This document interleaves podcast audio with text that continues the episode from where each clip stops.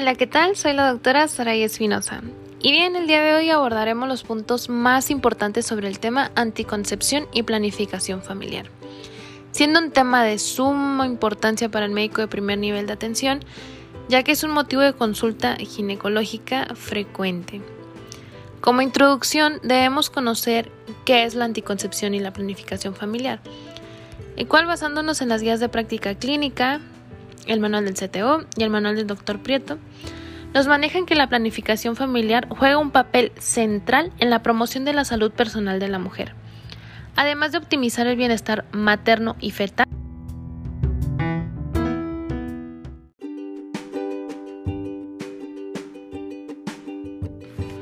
Esto ya que permite que las parejas planeen y se puedan preparar para los embarazos que deseen.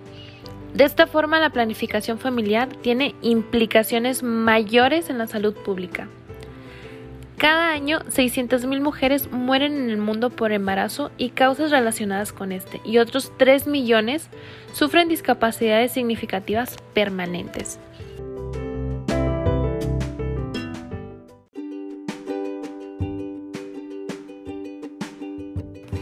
La selección del método anticonceptivo requiere que la modalidad seleccionada sea más segura que el embarazo para esa mujer en específico. Para ello, la OMS desarrolló los criterios de elegibilidad médica, que describen la propiedad de cada método ante diferentes situaciones clínicas. Empezamos con los anticonceptivos hormonales.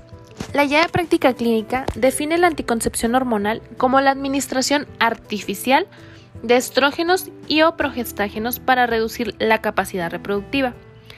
Estos agentes simulan los cambios hormonales del embarazo para evitar la ovulación.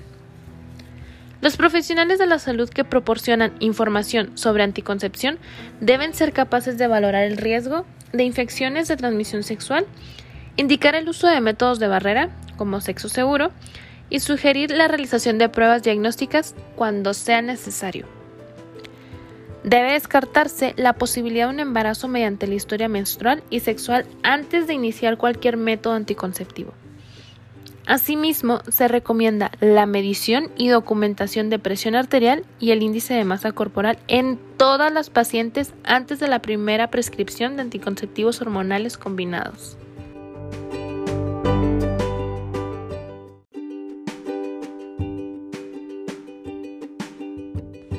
Anticonceptivos orales.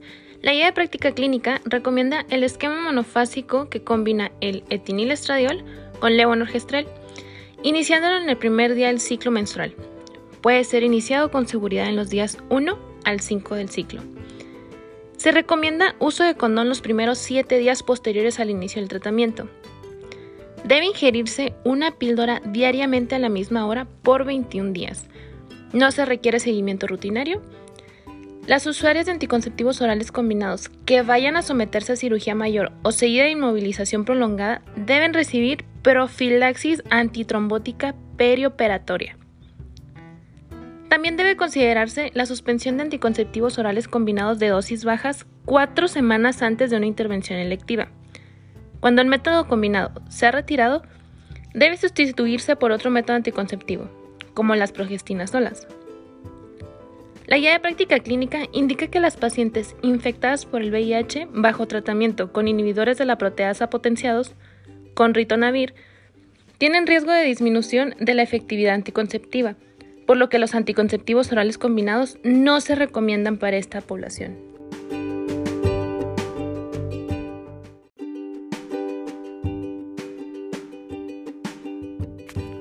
Recordando un poco sobre el mecanismo de acción de los anticonceptivos hormonales, tenemos que inhiben la secreción de las gonadotrofinas a nivel del eje hipotálamo hipofisiario, impidiendo a nivel ovárico la maduración del folículo y por tanto la ovulación. Entonces sería un mecanismo completito para la inhibición de la ovulación. También impiden el pico ovulatorio de la LH ya que anulan la secreción pulsátil de la GNRH responsable del pico preovulatorio de la hormona luteinizante. También espesan el moco cervical, lo que dificulta el paso de los espermatozoides, e inhiben la capacitación espermática. Disminuyen también la motilidad de la trompa, dificultando la fecundación. y finalmente modifican la estructura endometrial e impiden la implantación.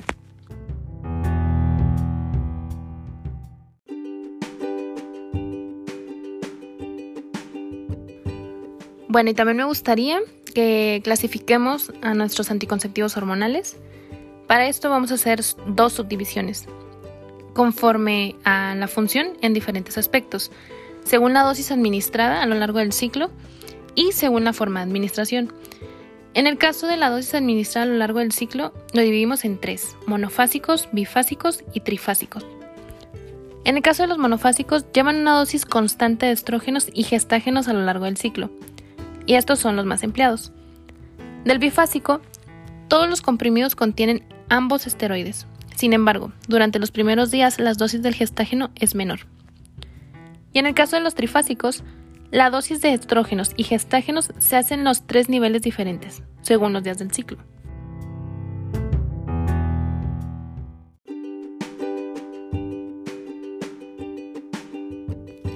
Ahora pasemos a los de según la forma de administración. Aquí tenemos también tres subdivisiones. Orales, parenterales y de sistemas de liberación continuada. En el caso de los orales, bueno, creo que queda bastante claro. Los parenterales se usan inyección intramuscular de acetato de medroxiprogesterona cada tres meses. Son bastante cómodos, pero de una metabolización muy irregular. Y en el caso de los sistemas de liberación continuada tenemos al anillo anticonceptivo vaginal, que libera 15 miligramos de etinilestradiol y 120 miligramos de tonogestrel. Se coloca en la vagina la primera semana post menstruación y se retira una semana cada 21 días. Los implantes subdérmicos son unas barritas ah, impregnadas de tonogestrel que se insertan bajo anestesia local en la cara interna del antebrazo o brazo, sobre todo del no dominante, y duran entre 5, entre 3 a 5 años más o menos.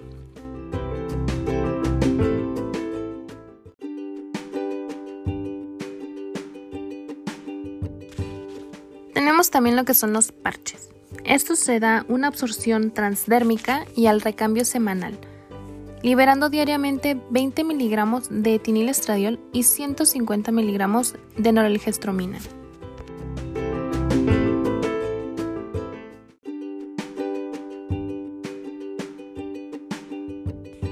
Es importante recordar que la eficacia del anticonceptivo oral depende del gestágeno.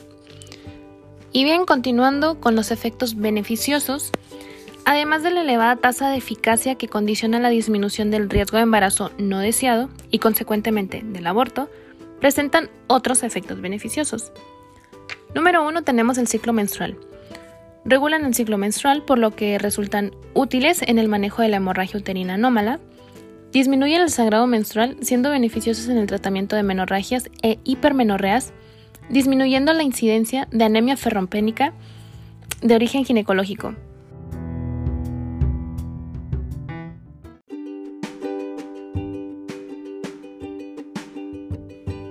Mejoran la dismenorrea y el dolor periovulatorio. Los preparados con drospirenona en régimen 24-4 son eficaces en el tratamiento del síndrome premenstrual moderado. Hablando sobre el embarazo ectópico, su aparición es excepcional gracias a la elevada eficacia anticonceptiva que presentan. En el caso de la enfermedad inflamatoria pélvica, su incidencia resulta ser más baja en las mujeres usuarias y además presentan cuadros de menor gravedad. Para el acné, hirsutismo y seborrea, cualquier preparado mejora esta sintomatología, ya que inducen un incremento en la síntesis de SHBG por lo que desciende la testosterona libre activa. Además, los preparados que contienen acetato de ciproterrona, acetato de clormadinona, drospirenona o dienogest son más beneficiosos por su efecto antiandrogénico.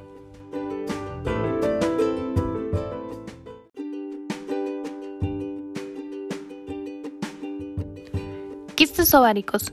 Se reduce el riesgo de aparición de quistes funcionales en el caso de la osteoporosis existe un efecto protector sobre la densidad mineral ósea que aumenta con mayor duración de su uso. Disminuyen el riesgo de cáncer de endometrio. En la génesis del cáncer de endometrio tipo 1 está implicada la estimulación endometrial, sobre todo la estrogénica no compensada por los gestágenos. Habiéndose confirmado el efecto protector de los anticonceptivos orales sobre el cáncer de endometrio. Reducen también la incidencia del carcinoma epitelial de ovario, incluso en mujeres con historia familiar o con mutaciones genéticas BRCA1, BRCA2, al inhibir la ovulación. La reducción del riesgo es mayor para los subtipos histológicos seroso y andrometoide, incluidos los borderline, que para los mucinosos.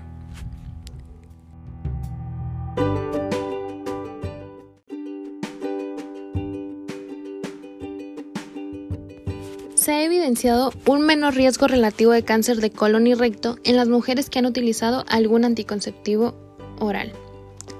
Recordemos, el efecto de los anticonceptivos hormonales combinados sobre la disminución del cáncer de ovario es de especial interés en portadoras de mutaciones BRCA.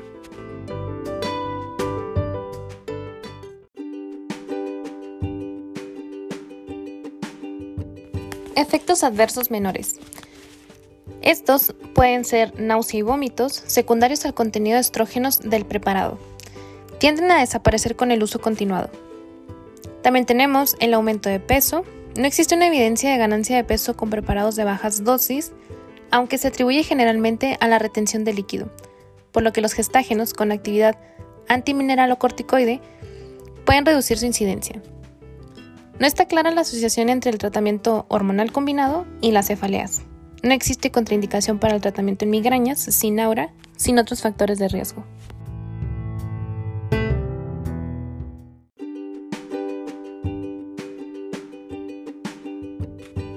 También tenemos que la mastalgia se debe al efecto estrogénico sobre áreas de hiperplasia focal o por la interrupción brusca del gestágeno en la semana de descanso.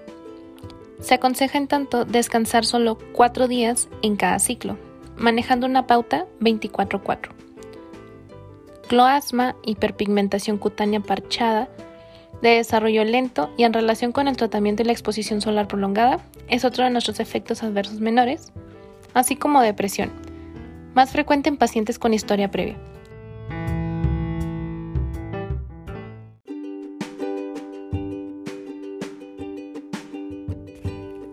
Disminución de la libido, infecciones urinarias dependientes de la dosis de estrógeno, sangrados intermenstruales o spouting, se presentan con mayor frecuencia en los primeros ciclos y son más habituales cuanto más baja es la dosis del estrógeno.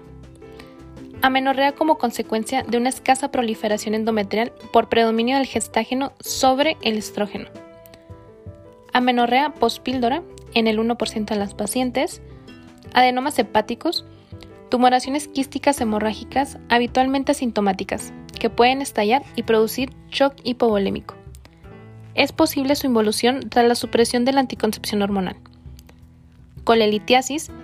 En este caso, los gestágenos poseen propiedades litógenas, incrementando la secreción biliar de colesterol. Colestasis puede ocurrir en los primeros meses de uso y se manifiesta por prurito e hiperbilirrubinemia conjugada.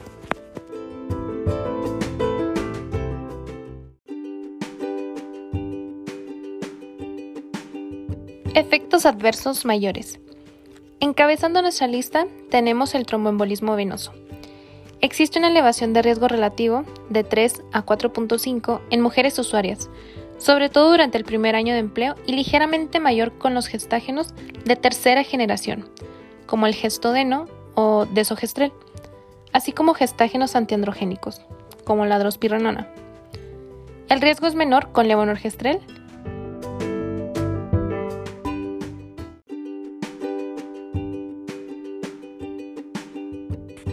Se recomienda utilizar anticonceptivos con bajas dosis de estrógenos.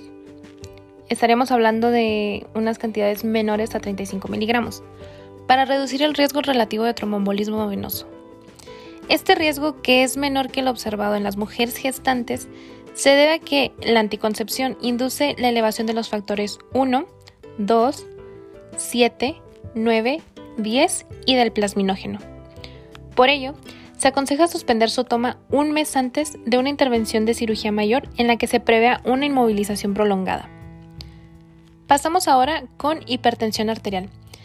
Es muy poco frecuente, pero puede aparecer hasta en un 5% de las usuarias, sobre todo en los primeros seis meses de uso.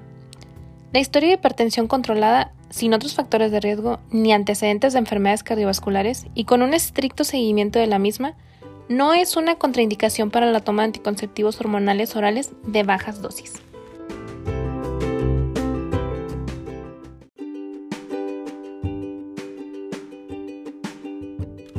Infarto agudo de miocardio. Mujeres que no fuman y no tienen otros factores de riesgo como hipertensión no tienen aumento del riesgo de padecer un infarto agudo de miocardio. Cáncer de mama. Clásicamente se ha descrito un muy discreto aumento de riesgo relativo, de 1 a 24, en mujeres jóvenes que iniciaron la toma antes de los 20 años y la prolongaron más allá de 5 años. Los cánceres diagnosticados tienen mejor pronóstico por ser localizados, en comparación con los diagnosticados en las no usuarias. La escasa incidencia de la enfermedad en estos grupos de edad hace que el impacto sobre la cifra absoluta sea muy poco significativo. De hecho, la mayoría de los estudios recientes no encuentran una relación entre el cáncer de mama y el uso de la anticoncepción hormonal combinada. En aquellos casos en que se muestra un aumento de riesgo relativo, el efecto desaparece al abandonar su uso. El posible aumento de riesgo en portadoras de BRCA1 y BRCA2 está suficientemente contrarrestado por los beneficios en la protección frente al cáncer de ovario.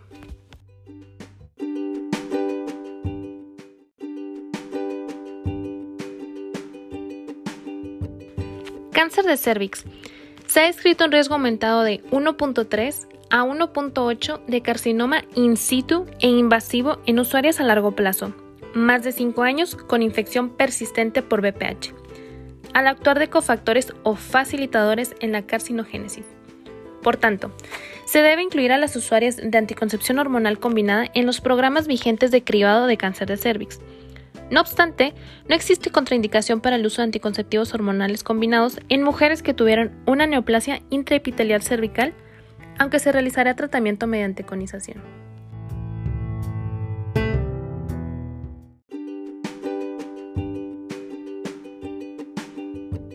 En el caso de las contraindicaciones absolutas tenemos embarazo confirmado sospechado, lactancia materna, tabaquismo de más de 15 cigarrillos al día en mayores de 35 años, obesidad mórbida con un índice de masa corporal mayor a 40, múltiples factores de riesgo cardiovascular como edad, tabaquismo positivo, diabetes mellitus e hipertensión.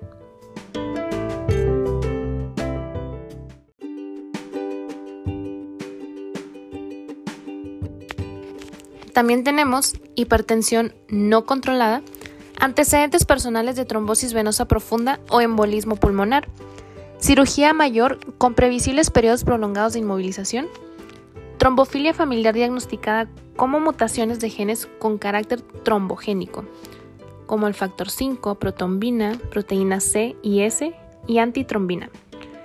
Cardiopatía isquémica, valvulopatía complicada con hipertensión pulmonar, fibrilación auricular, historia de endocarditis o prótesis metálicas, ictus isquémico, diabetes de más de 20 años de evolución o con afectación vascular, como vasculopatía, nefropatía, retinopatía o neuropatía, cefalea con aura, migrañas sin aura en mayores de 35 años, antecedentes de cáncer de mama y otros tumores hormonodependientes, Pacientes con afectación hepática importante, como adenoma hepático, hepatitis viral activa, cirrosis descompensada o hepatocarcinoma. Porfiria aguda intermitente. Antecedentes de ictericia durante la gestación, colestasis intrahepática y finalmente sangrado genital anormal no filiado.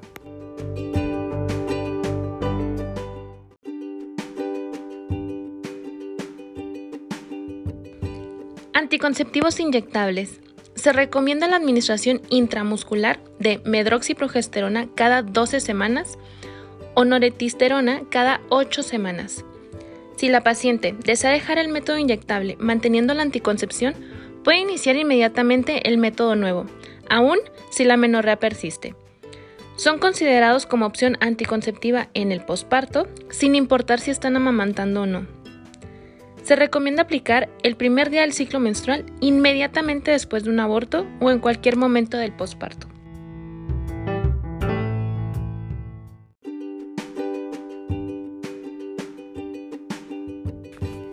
Implantes subdérmicos.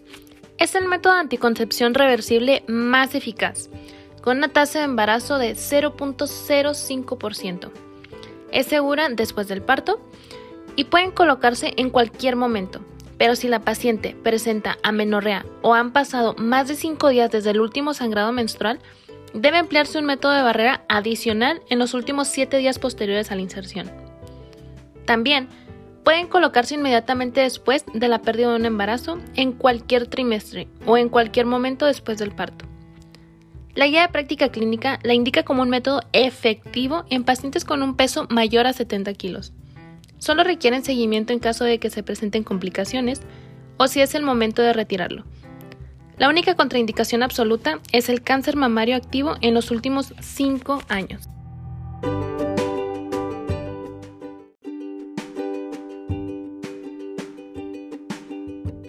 Dispositivos intrauterinos.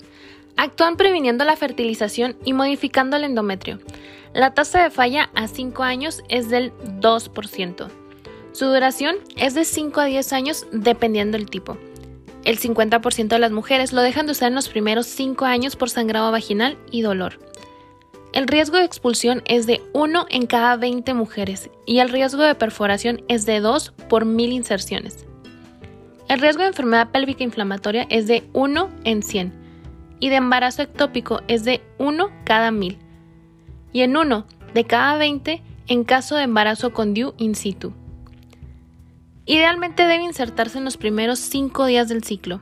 En el posparto es posible la colocación inmediata dentro de los 10 primeros minutos de la expulsión placentaria y hasta las 48 horas. No aplicar si rotura prematura de membranas de más de 6 horas de evolución o trabajo de parto prolongado ha ocurrido. Requieren el seguimiento programado 3 y 6 semanas después de su inserción para verificar la localización del hilo y descartar perforaciones. Posteriormente, solo requieren evaluaciones en caso de presentar complicaciones o de ser el momento de su retiro.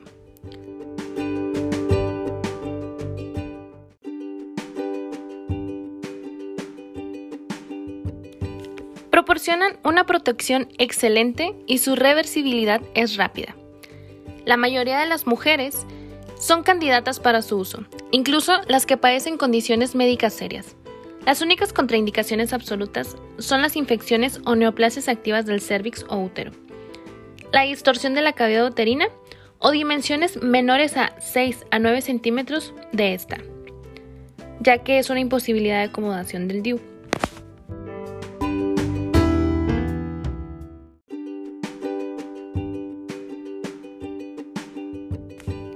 Requisitos imprescindibles para la prescripción de anticoncepción hormonal combinada. Bueno, tenemos de entrada la anamnesis, es el pilar fundamental en el que se asienta la prescripción de un anticonceptivo hormonal.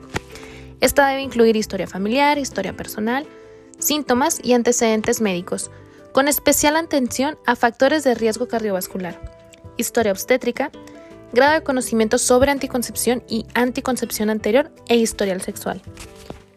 Se recomienda realizar una toma de presión arterial antes de la prescripción de anticonceptivos hormonales combinados, así como el cálculo del índice de masa corporal.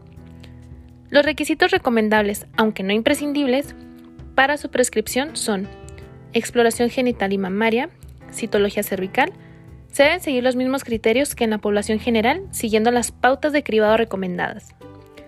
En mujeres de más de 35 años con factores de riesgo para enfermedad cardiovascular, se aconseja realizar determinación de perfil lipídico.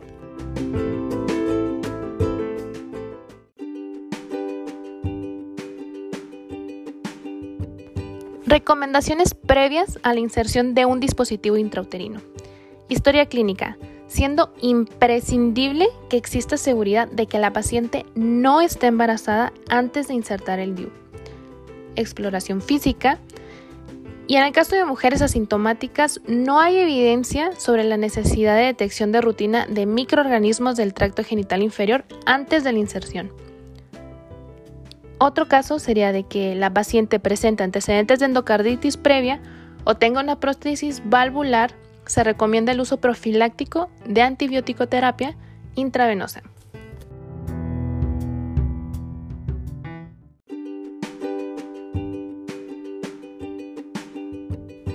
Cuanto al mecanismo de acción del sistema intrauterino de liberación del levonorgestrel, a su eficacia como dispositivo intrauterino se le añade la del gestágeno a nivel intrauterino, impidiendo la proliferación del endometrio, de manera en que el endometrio se vuelve relativamente insensible al estradiol circulante y se produce un fuerte efecto antiproliferativo.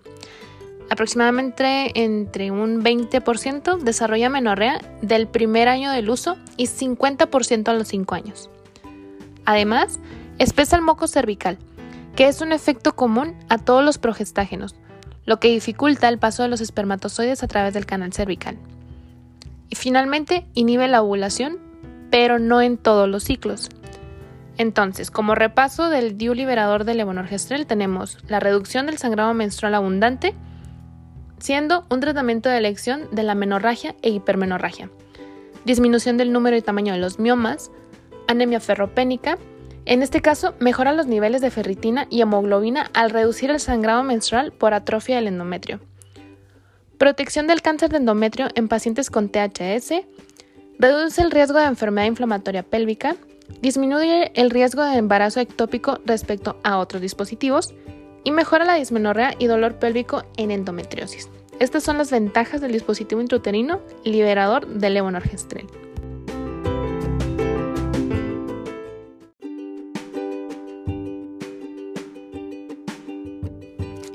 Al momento de la inserción, el DIU se puede insertar en cualquier momento del ciclo menstrual, si existe una seguridad razonable de ausencia de gestación. Por ello, se prefiere durante la menstruación. Entonces, puede ser tras la primera regla, después de un aborto precoz, o tras la segunda menstruación después de un parto o al menos seis semanas postparto, o tras un aborto tardío. Ahora, en cuestión del seguimiento, se recomienda una única visita de control tras la primera menstruación o a las 3 a 6 semanas post-inserción, para confirmar que el DIU está normo inserto y descartar una perforación, que esta se puede dar en unas 2 a 1000. Asimismo, una expulsión o infección. Dentro de los efectos adversos del dispositivo intrauterino de cobre, tenemos el dolor y sangrado abundante, que es el principal inconveniente del DIU de cobre, representando la principal causa de abandono del método. Tanto el sangrado como la dismenorrea tienden a disminuir con el tiempo, de 3 a 6 meses. Puede tratarse con un AINE y con ácido tranexámico. Por otro lado, tenemos el embarazo y el DIU. El uso del DIU no aumenta el riesgo de gestación ectópica. Este dispositivo impide el embarazo intrauterino. Sin embargo, el riesgo de embarazo ectópico es mayor que con otros anticonceptivos, pero menor que si no se usara ningún método anticonceptivo.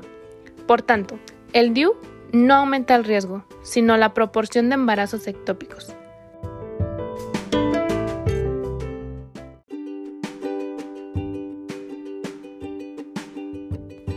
El riesgo de embarazo ectópico si se usa DIU es muy bajo en comparación con la que no utiliza un método anticonceptivo.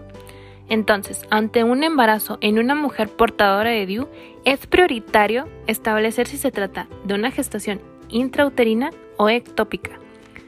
Si se confirma que el embarazo es intrauterino y si el DIU no se extrae, existe un 50% de riesgo de aborto, si bien no está descrito un aumento de malformaciones fetales ni de partos pretérmino. Enfermedad inflamatoria pélvica y DIU. El riesgo de desarrollar una enfermedad pélvica inflamatoria está fundamentalmente relacionado con el proceso de inserción, incrementando el riesgo de 6 veces en los 20 primeros días de la inserción. En el caso de enfermedad pélvica inflamatoria y DIU, no es necesario retirar el DIU si la usuaria desea continuar con este. Si la mujer no conserva el DIU, se retirará después de haber comenzado el tratamiento antibiótico. Si la infección no mejora tras 72 horas de tratamiento, lo aconsejable sería retirar el DIU y continuar con los antibióticos. Y aquí me gustaría que recuerden que uno de nuestros agentes principales es el actinomyces israelí, que nos provoca una enfermedad inflamatoria pélvica tras la inserción de un DIU.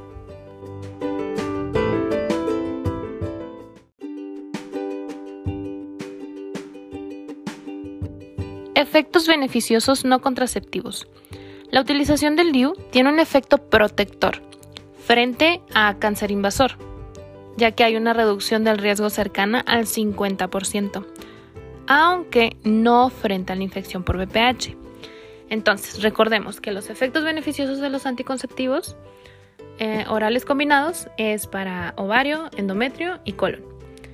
En el caso del DIU de cobre es para cervix y en el caso del DIU con levonorgestrel es para endometrio.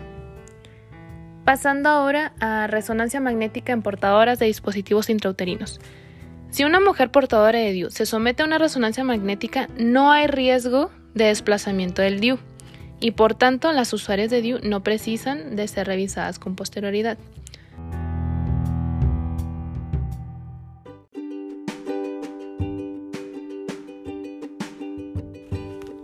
Contraindicaciones para la colocación del dispositivo intrauterino.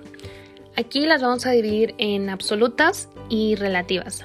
Las absolutas es que existe una sospecha clínica de infecciones de transmisión sexual y en las relativas tenemos alergia al cobre, coagulopatías, anemia severa, hipermenorrea severa, enfermedad de Wilson, cirugía uterina previa, excepto las cesáreas, conductas de riesgo para infecciones de transmisión sexual.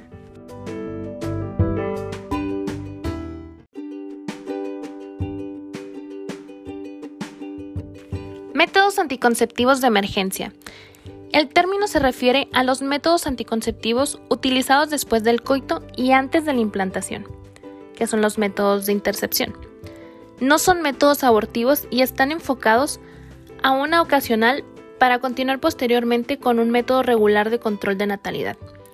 Los métodos comúnmente usados reducen el riesgo de embarazo desde un 75 a 89%.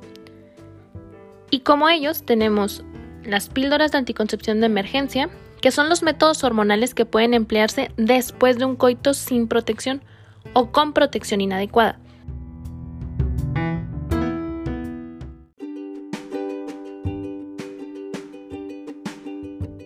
El tratamiento con cualquier régimen debe iniciarse en los primeros cinco días posteriores al coito, ya que su efectividad disminuye sustancialmente con el tiempo. Si la menstruación aparece en los días 21 siguientes a la administración de la anticoncepción de emergencia, esta puede considerarse exitosa. En caso contrario, debe obtenerse una prueba de embarazo. La anticoncepción de emergencia con levonorgestrel no proporciona cobertura anticonceptiva durante el resto del ciclo, por lo que debe recomendarse el uso de un método anticonceptivo efectivo o la abstinencia. No son teratógenos ni se administran inadvertidamente durante el embarazo.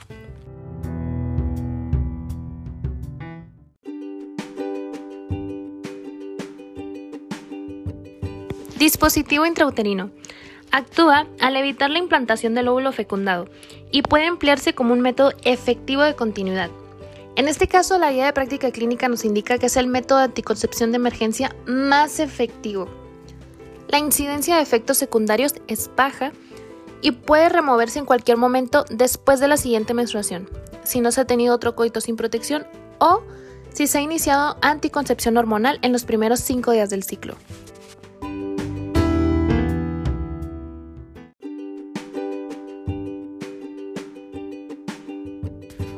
Oclusión tubárica bilateral. La salpingoclasia es el método anticonceptivo permanente para la mujer y consiste en la oclusión bilateral de las salpinges, con el fin de evitar la fecundación. Las técnicas quirúrgicas consideradas en la guía de práctica clínica para su realización son las de Pomeroy, Parkland, Pritchard, Pomeroy modificada, Irving, Cook, Uchida, Wood y la fimbrectomía. La elección de la técnica debe considerar la posibilidad de reversión en mujeres menores de 30 años o sin hijos. Toda la información proporcionada debe tener un sustento impreso o grabado, asegurando la comprensión del procedimiento antes de la cirugía.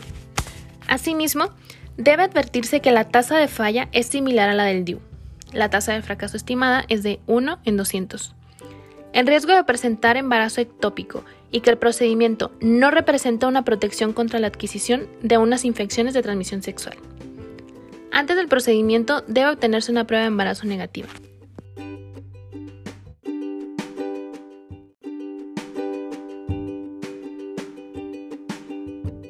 Vasectomía. Puede realizarse como un procedimiento bajo anestesia local en el consultorio. que sería la vasectomía sin bisturí, o como un procedimiento quirúrgico ambulatorio. Una vez que el varón ha alcanzado la osteospermia, después de 6 a 10 eyaculaciones posteriores al procedimiento, este se considera estéril. No existen efectos hormonales, metabólicos o autoinmunes asociados a la vasectomía a largo plazo.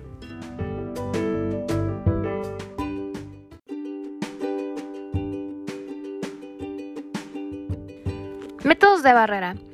Cuando se usan correctamente, los condones masculinos tienen una tasa de falla del 2%. Los condones de látex también cuentan con un gran potencial en la reducción de todas las infecciones de transmisión sexual, aunque el uso episódico compromete esta protección.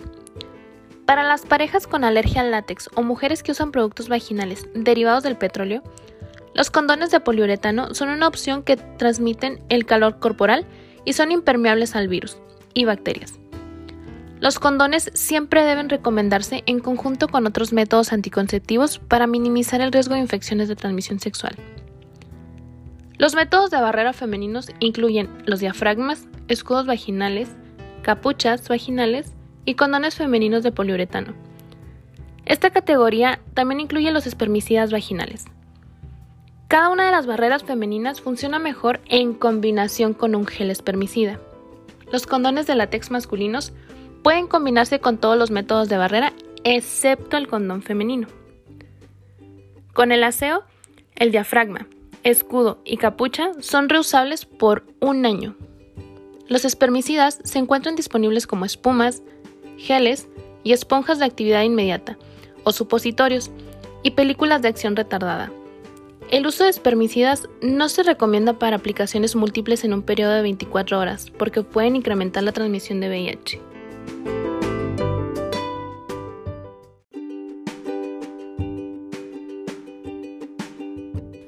Hablemos ahora sobre la intercepción poscoital. La probabilidad de embarazo tras mantener relaciones sexuales sin protección o con rotura de preservativo varía entre un 20 a 40%. Si el coito ocurre a la mitad del ciclo y es de un 5% en cualquier otro momento del mismo. Los métodos que se pueden utilizar como anticoncepción de emergencia son levonorgestrel, método de Yuspe, diu de cobre poscoital, acetato de ulipristal y mifepristona. Hablando particularmente del levonorgestrel, es a 1.5 miligramos en dosis única, esta es la elección, o fraccionándolo en dos dosis, que serían 0.75 miligramos, cada una con un intervalo máximo de 12 horas. Tiene máxima eficacia cuanto más precoz se realiza el tratamiento, evitando entre el 85 y 95% de los embarazos, solo si se administra en las primeras 72 horas aunque puede ser eficaz hasta los cuatro días tras la relación. La incidencia de efectos secundarios es escasa. El más frecuente es náuseas. En el caso del método de USP, con un 0.1 miligramos de etinilestradiol más 0.5 miligramos de levonorgestrel vía oral, administrando un comprimido cada 12 horas en dos tomas, dentro de las primeras 72 horas después del coito.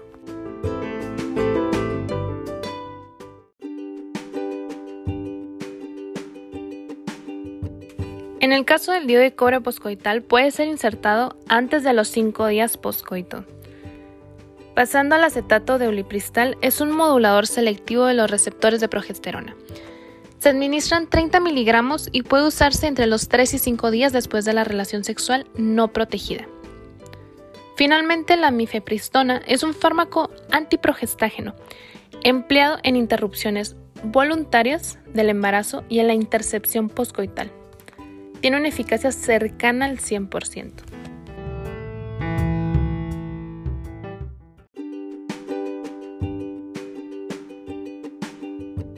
Realizando un algoritmo de la anticoncepción de emergencia súper breve, es de que nos llega una paciente en edad fértil por haber tenido coito sin protección. Por lo tanto, sospecha de embarazo preexistente. En caso de que sí, tenemos que realizar una determinación de la fracción beta de la gonadotropina corónica humana. Si no sale positiva, automáticamente es anticoncepción de emergencia contraindicada. Ok, regresándonos a la sospecha de embarazo preexistente. Aquí la respuesta, otra opción sería un no. Por lo tanto, tenemos que establecer ahora el tiempo transcurrido desde el coito. Y vamos a dividirlo en tres. Menor a 72 horas, en un intervalo de 72 horas a 120 y mayor a 120 horas. Ok, yéndonos por el caminito de menor a 72 horas, ¿hay contraindicaciones para la colocación de un DIU? Entonces pasamos a lo que es la anticoncepción de emergencia con levonorgestrel a dosis única. Ahora, en el caso de 72 horas a 120 horas, colocación de un DIU, valoración de criterios de seguimiento y en el caso de mayor a 120 horas, aquí es una anticoncepción de emergencia contraindicada.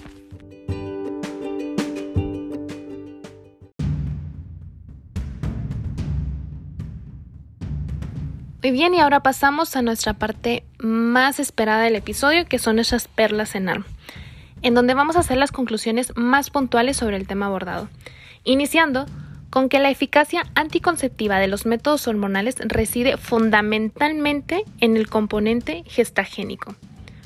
Los anticonceptivos hormonales combinados proporcionan un alivio eficaz al 70-80% de las mujeres con dismenorrea primaria.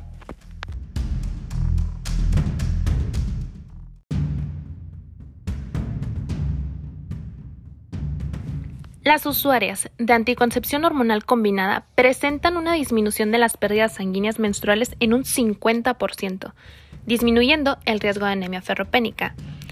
Los anticonceptivos orales protegen frente a enfermedad inflamatoria pélvica y disminuyen la gravedad de la misma. La anticoncepción hormonal combinada debe recomendarse como tratamiento preventivo de las recurrencias tras el tratamiento quirúrgico de los endometriomas ováricos cuando la paciente no desee gestación. En mujeres con acné leve, moderado, que no desean embarazo, el uso de anticonceptivos orales que contengan acetato de clormadinona, acetato de ciproterona o drospirenona debería considerarse como la primera opción terapéutica. Los anticonceptivos orales disminuyen el riesgo de padecer cáncer de ovario, cáncer de endometrio y cáncer de colon. No es necesario realizar controles periódicos específicos en mujeres que usan métodos anticonceptivos hormonales.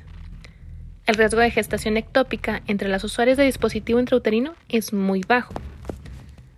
Las recomendaciones actuales para usuarios de dispositivo intrauterino asintomáticas y con presencia de actinomices en la citología cervical de cribado se centran en la conducta expectante.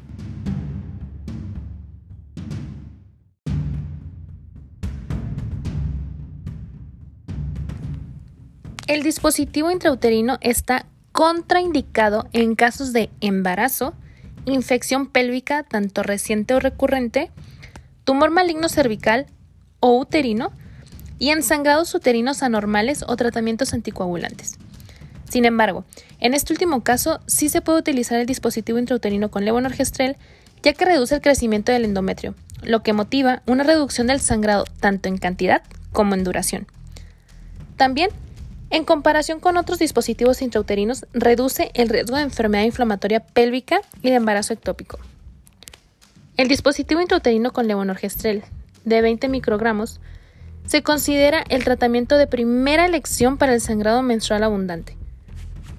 Los métodos anticonceptivos de larga duración reversibles constituyen una opción anticonceptiva apropiada para la mayoría de las mujeres, incluyendo adolescentes.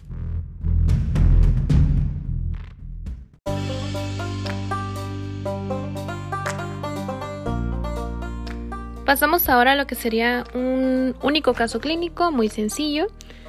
Señala la respuesta incorrecta en relación a los mecanismos de acción de los anticonceptivos hormonales. Incorrecta. Muy bien. Número 1. Impiden el embarazo por un mecanismo de múltiples cerrojos. Esparcimiento del moco cervical, inhibición de la ovulación y efecto antiimplantorio.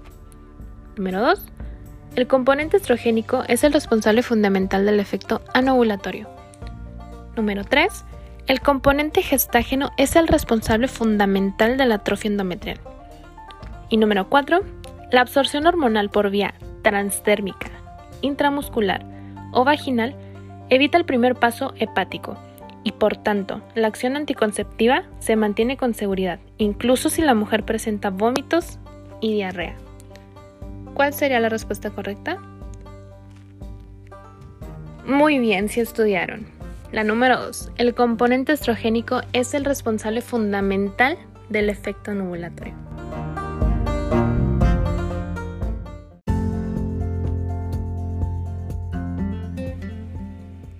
Con esto daríamos por terminada nuestra revisión del tema. Espero les sea de mucha ayuda. Recordemos que donde quiera que se ama el arte de la medicina, se ama también a la humanidad. Platón. Nos vemos en el siguiente episodio.